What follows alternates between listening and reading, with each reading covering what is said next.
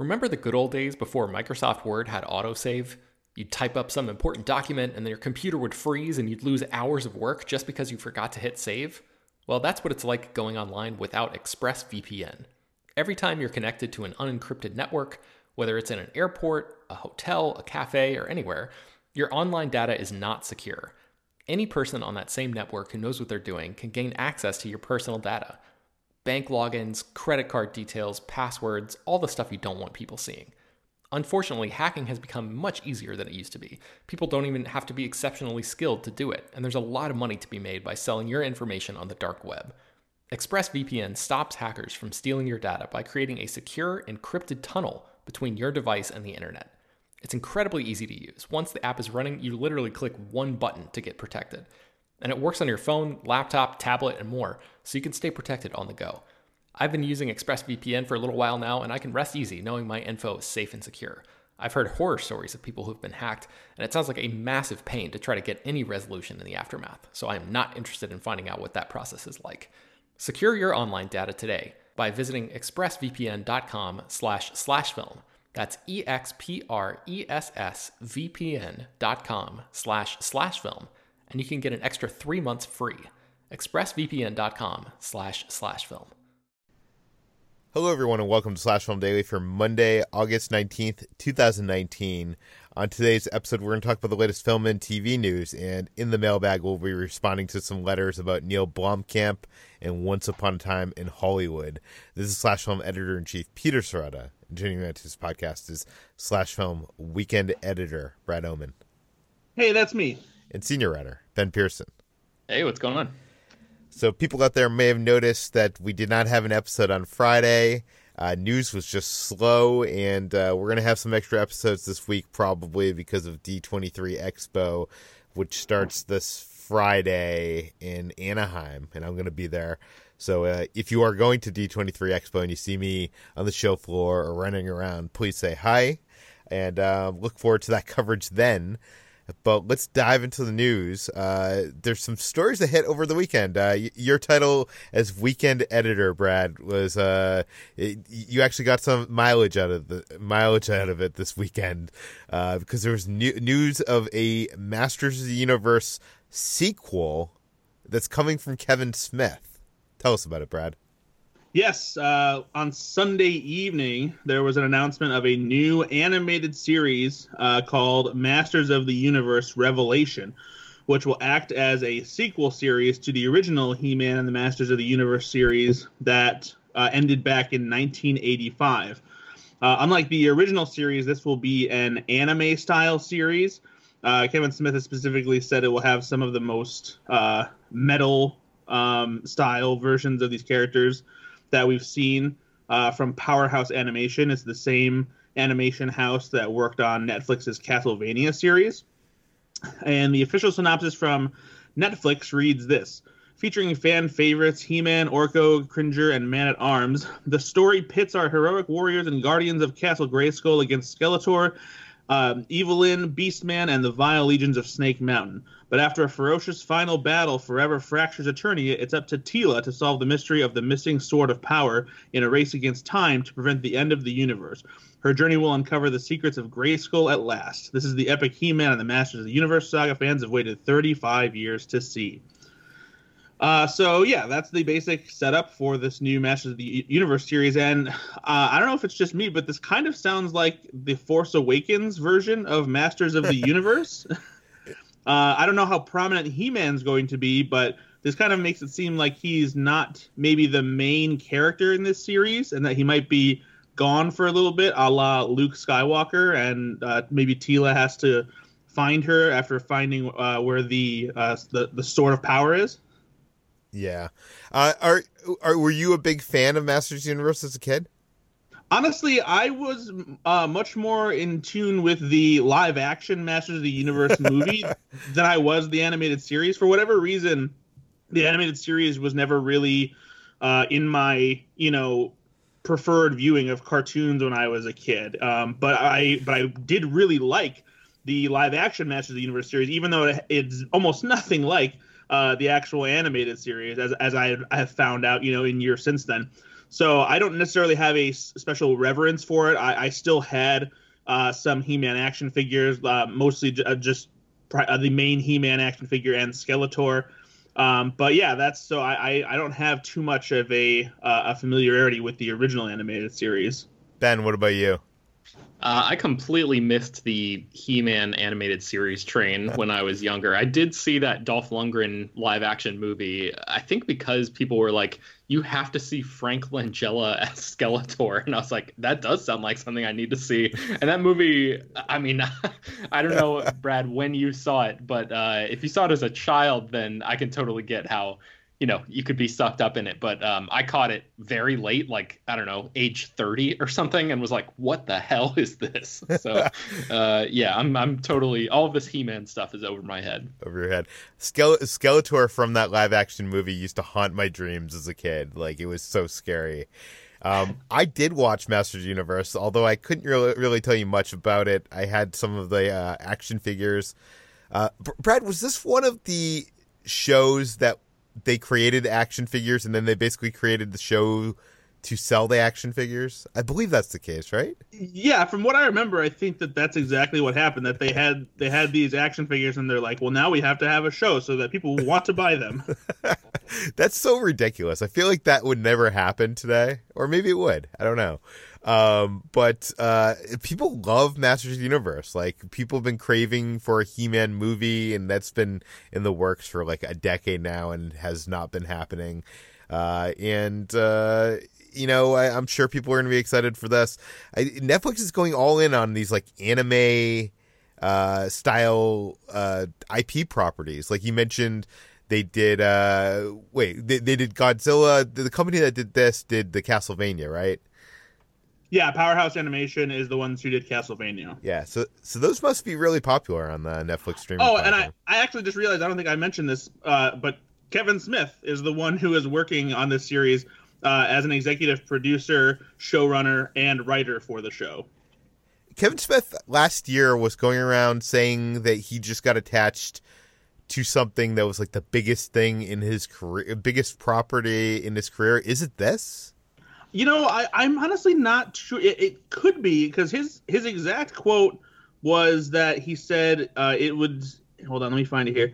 Uh, it is the biggest budgeted anything I've ever done and the most massive IP I've ever been allowed to play with. And like, it's tough to say whether or not he was talking about within the realm of like film and television because he uh, he has worked on things like Batman and Daredevil uh, as like as a comic book writer, but never in like the t- TV or film direction phase. But he has also directed episodes of Supergirl and uh, The Flash. And I'm not sure that I would say that Masters of the Universe is a bigger IP than any of those things. I, it, it's very popular for sure. Um, and I, I, don't know, unless the budget on this animated series is really big, I, I don't know. It seems like it could be, but I don't necessarily feel 100% certain about that. I mean, animation does not come cheap, Brad. So right, yeah. And uh, do we know how many episodes this is? How many episodes does like a typical Netflix animated series run? I'm actually not too sure as far as the more dramatic animated uh, shows go. I know the the comedic ones are usually around ten or twelve episodes, uh, but it doesn't look like we have any indication as to how many episodes this, uh, this this this will be. But it is a limited series, so it won't be a long one. Okay, speaking of fan anticipation, uh, fans out there have been anticipating the Snyder cut of Justice League. Uh, almost, I mean, not almost, to an obnoxious degree. We're we're we're sick and tired of hearing about this, honestly. Uh, but it, it seems like it actually has it actually exists, and Jason Momoa has seen it. Ben, what do we know? Yeah, so in a recent Instagram post, Jason Momoa, in his comments, he basically says yes, I have seen the Snyder Cut. He he thanked Zack Snyder for showing it to him, and he also said the Snyder Cut is sick. So that was his one word review of this movie. He he added a hashtag to his Instagram post that said "Lucky for me, sucks for you." So I guess mm. I mean I I don't know how involved Jason Momoa might be in any potential conversations about possible distribution for this thing, it seems like he would, you know, that would be way outside of the realm of whatever, you know, his involvement might be in this. Um, but this basically just again confirms that that a cut does exist even though i think kevin smith you were just talking about kevin smith but uh, i think it was just a couple weeks ago he talked about how there is a cut. It's not a mythical thing. Um, it does not exist in a finished form. You know this is basically what we've been saying since the very beginning. I, I just looked back through the slash film archives and i remember writing an article saying that the snyder cut doesn't exist and i was talking about a finished version with you know vfx and all of that stuff and I think that's still true. Like that version of this movie does not exist because Warner Brothers would have to spend more money to actually get it to that place. But apparently, there is a version that's floating around out there um, that that Zack Snyder is just showing people, apparently his friends and and uh, coworkers. Um, so yeah, we we assume that has like heavy animatics and a lot of uh, sort of space where you have to fill in the gaps for yourself. But um, there is one more person on planet Earth who has now seen the Snyder Cut of Justice League. So, so also, I, I, have to say, Ben, I don't think that you did Jason Momoa's one word review justice because if you look at his Instagram, he actually says he saw it and it's sick. Yeah, that that you're right. You're absolutely right, and I'm so glad I didn't because now that meant that we got to hear it from you, and that was way better than I could have done. yeah. Uh, I guess the big question now is: Are, are other people going to be able to see the Snyder cut outside, outside of you know this the Snyder uh, inner circle? Like, do you think Warner Brothers will ever release this? Like, I when we first started talking about this, I said no. I feel like I said at the time that there's no incentive for Warner Brothers to release this thing because if it's good, it makes you know the studio brass look bad for you know. Mm-hmm basically what what happened. Um, and if it's bad, it just you know is another failure on the the you know utility belt of DC at Warner Brothers. But uh, you know, since that time, you know the the brass in, in Warner Brothers has changed, and the new brass uh, maybe doesn't care if uh, you know something that doesn't put the old brass in a golden colored light is out there. Right. Do you know what I mean? Like, uh, and... yeah, and I I guess there's also the the thing about like um, you know, you're talking about like the executives maybe looking bad, but this the situation uh, surrounding Justice League was pretty fraught. Like Zack Snyder's daughter took her own life and he had to leave the movie because of that and then Joss Whedon came in and, and sort of finished it off. So it's not necessarily as cut and dried as like yeah. a studio executive made the call to uh, you know, ma- made a call that could have resulted in this quote unquote Snyder cut, but then the studio executive decided to make it a Joss Whedon. You know, it's a little bit more complicated than that. So maybe there is a chance that people will see this and no heads will roll at the corporate level, and and that's yeah. obviously something that would be a concern for them. So I don't know. Um, I, I Brad, think, what do you think? Especially with HBO Go or HBO Max. Yeah, HBO Max coming out. Like, I feel like if you wanted to get the Snyder Bros to subscribe to that new streaming service, like maybe put the Snyder Cut on there. I was wondering about that, and I speculated about that in the article. And then after I published it, I was wondering if it actually might make more sense for them not to put it on a streaming service and target people target those fans specifically and basically like force them to pay uh, a separate cost just for that thing because really like they're the only people that care about this in a serious way right? Like they're the only ones who have been banging the drum on this thing for two years. So if you're warner brothers why not try to milk as much as possible out of it instead of essentially like including it for quote unquote free within the the archives of a streaming service you know? Yeah the only way to get this to watch the snyder cut is you have to sign up for a year of hbo max. Yeah i mean you know think i would not be surprised if something like that happened. Brad do you think we'll ever get the snyder cut? Uh, you know I, I don't think so. Like it just it doesn't make sense to me. Uh i mean why not? we got we got the richard donner cut of superman 2 and like he was you know not even yeah but like yeah, but th- that movie didn't re- require like millions of dollars to complete special effects for a movie that has, you know, plenty of shots that are composed entirely of computer effects. Uh, I just feel like it's not worth it for Warner Brothers to spend that kind of money to to finish this movie. And uh, much like the vocal voices for uh, those who are upset about Star Wars: The Last Jedi are the ones that you hear the most because they're the loudest. I feel like this contingent of people who want to see the Snyder Cut is not nearly as big as it seems like. It just, just seems that they're just always talking about it. I mean, I agree with you there, and I'm not sure it's worth finishing this movie. I, I'm gonna get estimate there's probably twenty, like fifteen to twenty percent of this movie that's not, you know, of the Snyder cut that's not done. But that said, animatics nowadays look pretty good. They're almost like an animated film in itself, and I, I feel like maybe they could just release it with the animat animatics. What No. do you think, Peter? Do you think that do you think that's actually likely? I I don't know. I, I'm not sure if it's likely they'll release with the animatics, but I, I feel like by the end of our lifetimes, we will have seen the Snyder Cut officially released in some way. There's money to be made. Whenever there's money to be made, it's not gonna. They're not gonna just like let it sit there. But uh, it's just a matter of when and how soon. Um, okay, let's move on from DC to Marvel. Uh, let's talk about Venom 2. They have hired a cinematographer. Ben, what do we know? Yeah, Robert Richardson, the cinematographer of several of Quentin Tarantino's movies, has been hired to shoot Venom 2. So, uh, I mean, that's kind of uh, an amazing get for them. Uh, Andy Serkis has officially been brought on to direct. We talked about that a little while ago. And now Robert Richardson is shooting this thing. And just for people who may not know, just a, a small list of his uh, incredible career includes movies like Kill Bill Volume 1 and 2, The Aviator, Inglourious Basterds, Shutter Island, Hugo, The Hateful Eight, Django Unchained, uh, Once Upon a Time in Hollywood, Casino, JFK. I mean, this guy has shot some like full blown classics. And the idea that they that Sony would hire him for Venom 2 of all things, uh, I guess maybe indicates that they're trying to make this movie really good. Why do you think this guy would be interested in Venom 2 other than the paycheck?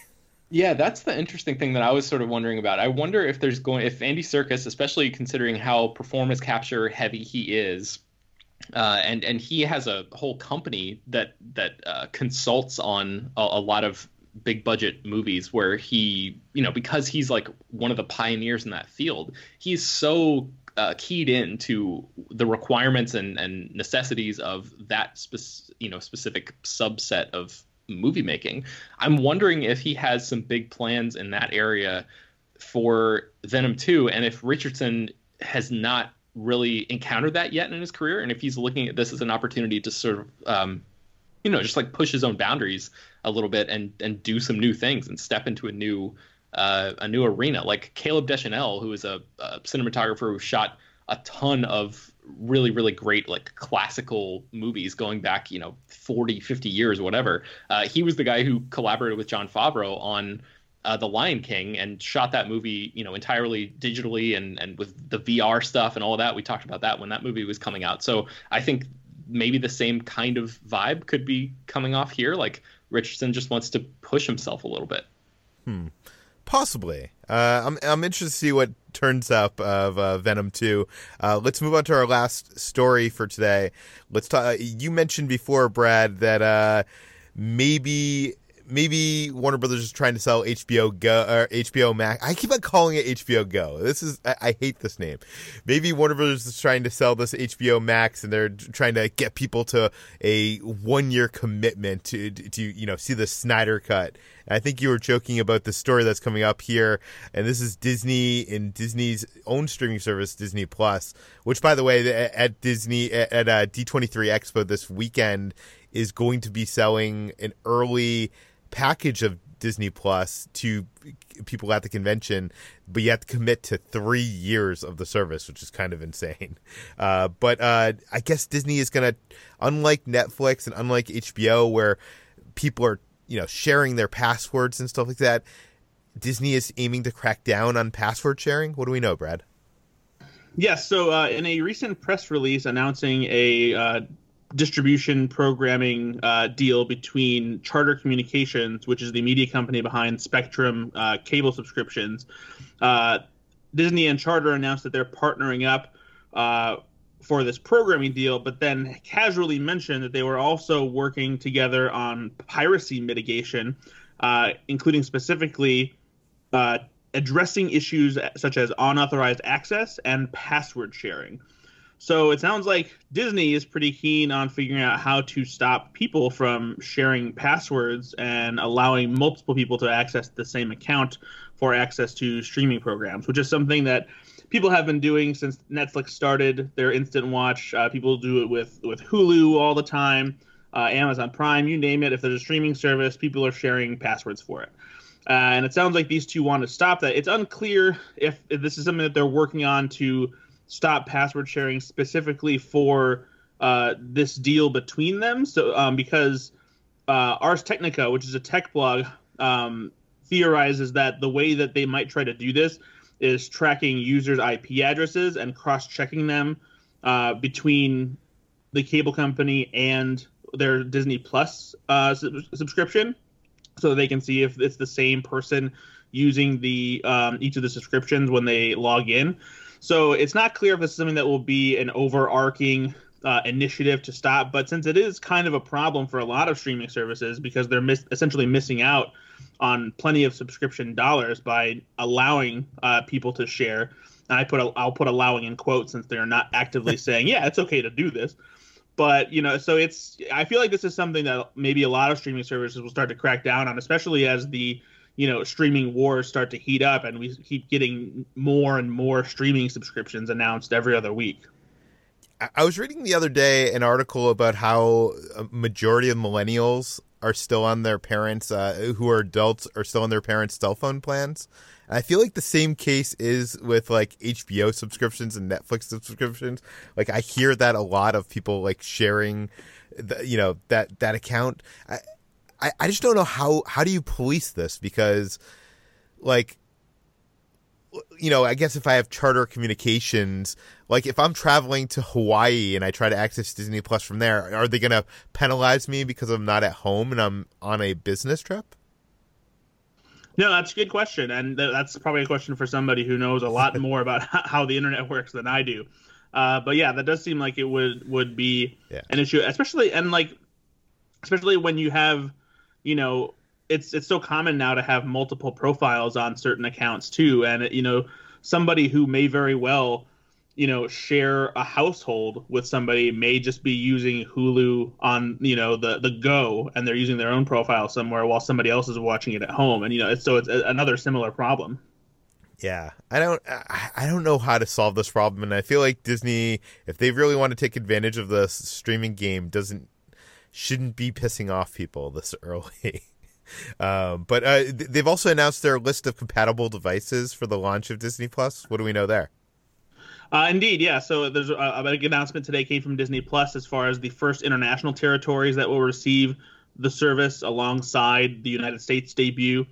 Uh, and funnily enough, uh, one of the major devices that is not included in this list as of now are all of Amazon's Fire devices. So if you have a Fire Stick or a Fire Cube or a Fire Tablet, uh, or a bonfire, whatever Amazon has now, uh, you won't be able to access Disney Plus on it as it is now. Uh, um, right now, it's Apple TV, Android mobile devices, Android TV, Chromecast, any desktop web browser, iPad, iPhone, PlayStation 4, Roku, Roku TV, and Xbox One are the devices that will be able to use Disney Plus. Now, that doesn't mean that won't change in the coming months because Disney Plus doesn't debut until November 12th. So there's always a chance that they're still figuring out a deal with Amazon and how that's going to work and just maybe just working on the the software for it and that kind of thing. So uh, if you have an Amazon device and you want Disney Plus, don't worry just yet. Uh, wait and see how the next couple months play out and this is something that may not be cause for concern. I wonder if this is an anti-competitive move because I know Amazon has done that in the past. Like they had some issues with uh, who was it? Like Google with the Nest devices and also Apple. Like they weren't selling Apple devices on Amazon because there was this big feud between Apple and Amazon. Like there I, was even a there was a feud between uh, Disney and Amazon at one point too regarding home video stuff. There was a and actually even even still uh, Amazon doesn't have pre-orders available for Disney Blu-rays and DVDs. Um, and at one time it was hard to like even search them to find them in Amazon's uh, on Amazon's website. So I don't know if there's maybe some carryover and some bad blood there, but we'll we'll see how it goes. That's crazy. Okay, let's move into the mailbag. Uh, first, we have a letter from Hi Sam from Egypt. Uh, he writes in about our August 15th episode uh, where we were discussing the Robocop news and we brought up Neil Blomkamp, and Chris basically dismissed him as a bad filmmaker. Uh, Sam says, While I agree Blomkamp's film- filmography is bad, I don't think the guy keeps falling upwards uh, or the impl- implication that he's a hack. I find Blom- Blomkamp to be an interesting filmmaker with one major flaw. He's a technical and visually driven director who puts a tremendous effort and attention to detail and image and has total command and control over it, yet he has no sense of storytelling. Uh, he compares him to Gareth Edwards and Zack Snyder. Um, he says Blomkamp's approach to action and spectacle is very uniquely his own. It has his intention, clear point of view. It doesn't just go for the flashy, overstimulating, uh, you know, amounts of visual noise. Uh, while his style feels influenced by video game cutscenes, it's done in a way that is dynamic and shows understanding of the cinematic medium. If you get a chance to check out any of the art of the movie book uh, of one of his films, you'll uh, see how deep and fledged his approach to the process is. So, uh, what, what do you guys say? Do you think Chris was overly dismissing Blomkamp here, or like does he have a point here? I, I I don't think Blomkamp's a hack because I feel like usually in the terms of hack, like hack is is visually bland. It is you know appealing to the masses. It, it doesn't have have its own style or like I feel like I can tell what a Blomkamp movie is. If you put a movie from Blomkamp that I have never seen in front of me, I'd be like, "Oh, this is Blomkamp." Uh, but I do agree that he's not good. What, what do you guys think? Uh, I don't remember Chris calling him a hack specifically, but I do know that he was very down on him as a filmmaker. and even uh, Sam from Egypt says in this in this email, he sort of like hides the the thing in his own criticism here. He says uh, Blomkamp is an interesting filmmaker with one flaw: he has no sense of storytelling. Like the problem is, you need to have a good sense of storytelling to yeah. be a good filmmaker. So yes, I agree that his visuals are outstanding, and you know, uh, like he is to me much more, uh, much better suited to stuff like video game cutscenes and you know brief commercials and maybe even just uh, crafting images maybe just like still photography with like incredible visual effects in the background and world building and all that stuff just like creating evocative sets. But i i agree that he doesn't really have a great sense of storytelling and that is a huge component of being a good filmmaker. Brad what how do you fall in neil blomkamp I mean, I'm pretty much in the in the same field. He, you know, he does have a unique visual style, and he does have this amazing attention to uh, technical details, and you know, really bringing stories to life with fantastic uh, visual effects. But you know, it's it's like uh, Sam even says, you know, he doesn't have any knack for storytelling and doing it in an interesting uh, or compelling way. Uh, you know, I think Chappie is uh, a perfect example of that um, something where you know the the elements that created Chappie, you know, are well, um, very well done and well executed, and you know he he has some sense of how to make a, a movie visually interesting, but there's just something about the narrative that where he just can't, you know, make it connect with the audience, and that's unfortunately that's a uh, not un- unfortunately, but that's a big part of you know what makes a talented filmmaker. And if he's missing that element then it, it's going to mess up anything else you know that he has that he's actually good at. I also think he has some good ideas in terms of like the concept and messaging of the film but then it seems like there's not a producer there or he doesn't have a confident or people around him to tell him uh, how to keep it more subtle. Like i feel like in times at times it's like very like you know hitting us over a hammer with it where it like it would be better if it was more I mean even District 9 I don't think is that subtle but I think it's more subtle than his other films so um Anyways, okay, we have some responses to our Once Upon a Time in Hollywood spoiler discussion. If you have not seen Once Upon a Time in Hollywood, uh, you can probably turn off the podcast right now. But we'll get to these emails. Both the emails wrote in in the last 24 hours. Uh, I hate. I don't want to like uh, seem like I'm reading emails that are uh, emailing in to support uh, my view and not uh, other people in this podcast. But these are just the two emails that we got in uh, on this film in the last 24 hours. So, um, uh, Gokul, is that how you pronounce his name? We we've said this so. fast. Gokul from Auckland, New Zealand. He's written in before. Um, he wrote in in response to our spoiler discussion and how we were talking about. I, I brought up the point that if people don't know about the Manson murderers, that the whole escalation of the this movie does not make any sense. That like you really do not know where this is headed, or you know the the climax does not have as much emotional pull. And uh, Gokul does uh, back up my point here. He saw this. Uh, by the way, these two people, uh, the reason why we're getting emails about Once Upon a Time in Hollywood now is it's finally hitting overseas. Like there was a delay in the release dates. Um, so people are finally seeing it over there. Um, he says, I-, I thought I would share my thoughts from a perspective of someone who brought who was brought up outside of the United States and who wasn't around when these events occurred. Personally, I think the movie actually requires you to do some homework and learn about Tate and the Mansons. My girlfriend and I both saw the movie together, and while I had some cursory knowledge of the events, my girlfriend was going in blind as this era in American history is not taught in New Zealand curriculum. Um, what that meant was the build up to the end and the anticipation of what was going to happen was kind of wasted on my girlfriend. I mean, she knew that something could happen to Rick and Cliff, but the added dread about what could happen to Sharon was simply missing for her. In fact, she couldn't understand what the point of Tate's role was in the film. To my girlfriend, it was it just seemed like the audience was falling around her seeing her day to day life for no reason and with no real payoff. This was probably compounded by the fact that Robbie did not have a lot of dialogue or even a seemingly arc compared to Dalton or Cliff. I would say that the sweetness and sensitivity felt towards Tate was mainly due to what the audience knows happens to her, and so the little moments of Tate took on added meaning.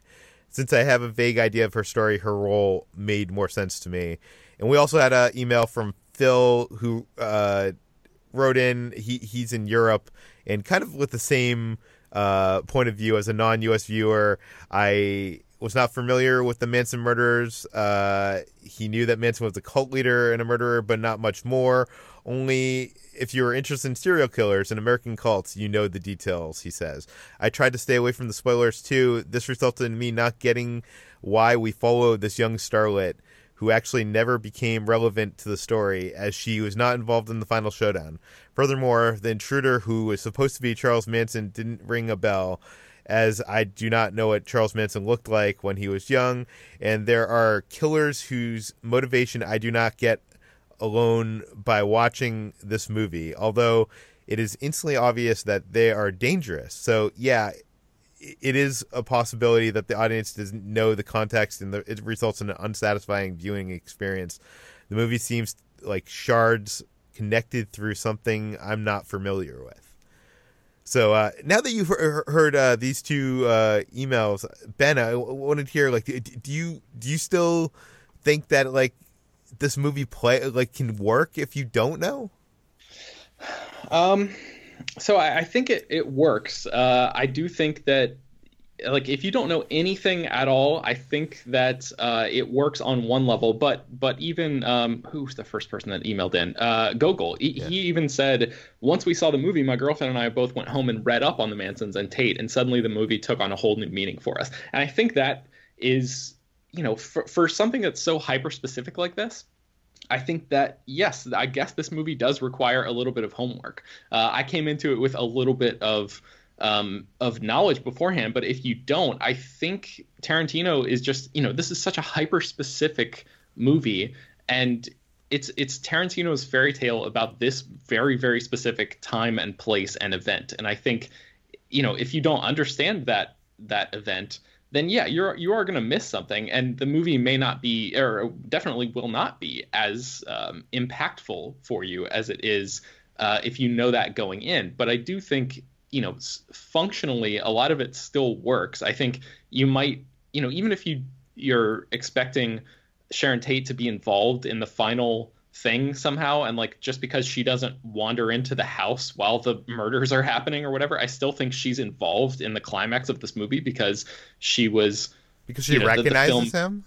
Well because the the film sets her up as the initial target and then uh, rick dalton um, you know alters the plans a little bit and they move next door to go to him and then she's there at the conclusion to sort of welcome him in with open arms. So she is involved at the you know, Wait, at the end but are movie, we even so... clear, like in the movie, just in the context of the movie itself and not history, are we even clear that she's the target?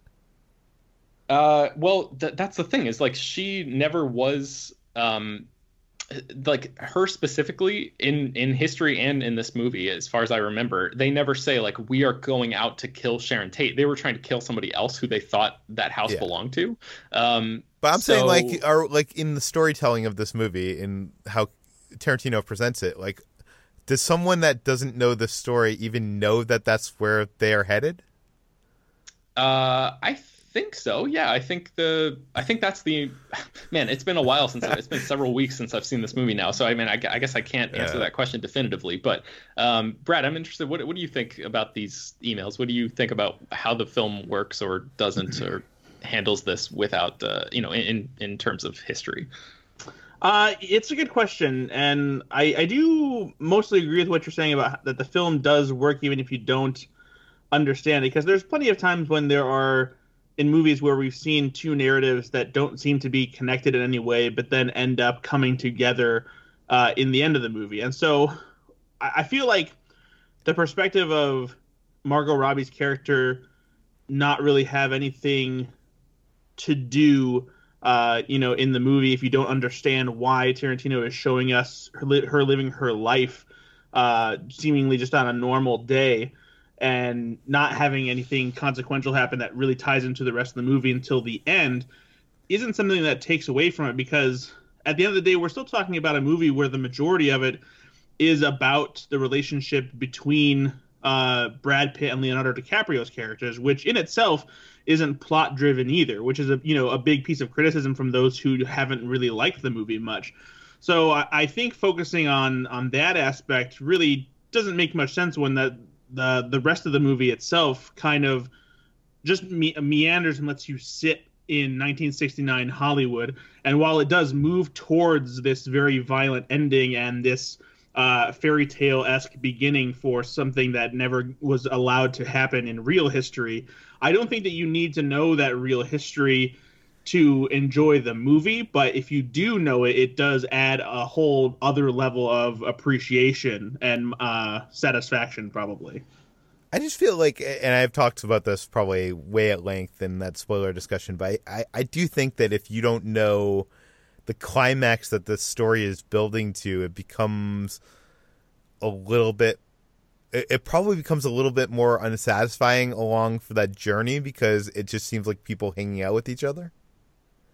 Yeah, I mean, I totally see that, and I just think you know, uh, hopefully, what's happening here is what happened to Gokul, where yeah. people will go home and read up on it if they didn't know. And I think the other thing is like I understand wanting to avoid spoilers for a movie that you're really looking forward to because I do that all the time as well. But like in all of the lead up to Tarantino making this movie, it was Tarantino's movie about the Manson murders. So like people had plenty of time to just familiarize themselves briefly, even just like a quick Wikipedia skim of the main events here to see what Tarantino is is possibly you know working with.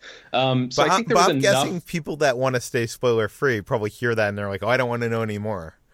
Yeah, but if you don't know what the Manson uh, murders are at all, then then when the movie happens the way it does, you're not going to be like, "Huh, I don't, I didn't get that," because you're going to know that you purposefully avoided, you know, getting the information that you needed to to uh, understand the movie. So I don't know. I guess but, there's one more I point that I want. I, I would agree with you, Ben, if it wasn't for Quentin Tarantino even saying the movie wasn't about the Manson murders. Uh, right, but I think that speaks to more to what Brad was just talking about. Like the movie, yeah. you know, specifically is not like about them; it's about Rick and Cliff and these characters that inhabit this world. But um, I, I, I was thinking a lot about this question, and I thought uh, it reminded me of um, when I was on the water cooler. I guess it was earlier this summer. I was talking about reading Ernest Hemingway's The Sun Also Rises, which is a book that didn't really land on me because I didn't understand the historical context in which it took place. But Jacob was telling me you know, it's a book about the lost generation of World War One, and the main character, even though it's never explicitly stated in the book, it's heavily implied that he lost his genitals due to the war, and he has PTSD in an era before that was even named, and Hemingway himself had undiagnosed PTSD. So there's all this like context that I didn't go into that experience with, and so the the my initial read of the book left me a little bit unsatisfied, and I can totally see how you know this movie people but, would go but, into this movie in the same way but all you have to do is just look at it you know look up that stuff afterwards and and like gokul you know the movie takes on a whole new meaning for you once you familiarize yourself with the actual events. I, I guess my question to you is like whose responsibility is that to you know to relay that information? Like it should the storyteller set up that stuff so that you understand it and can fully enjoy it you know, without someone explaining it. Like, do you know what I mean? Like, I feel like this is not like undercurrent stuff. Like, it's, uh, th- this is stuff that's needed to fully enjoy the story.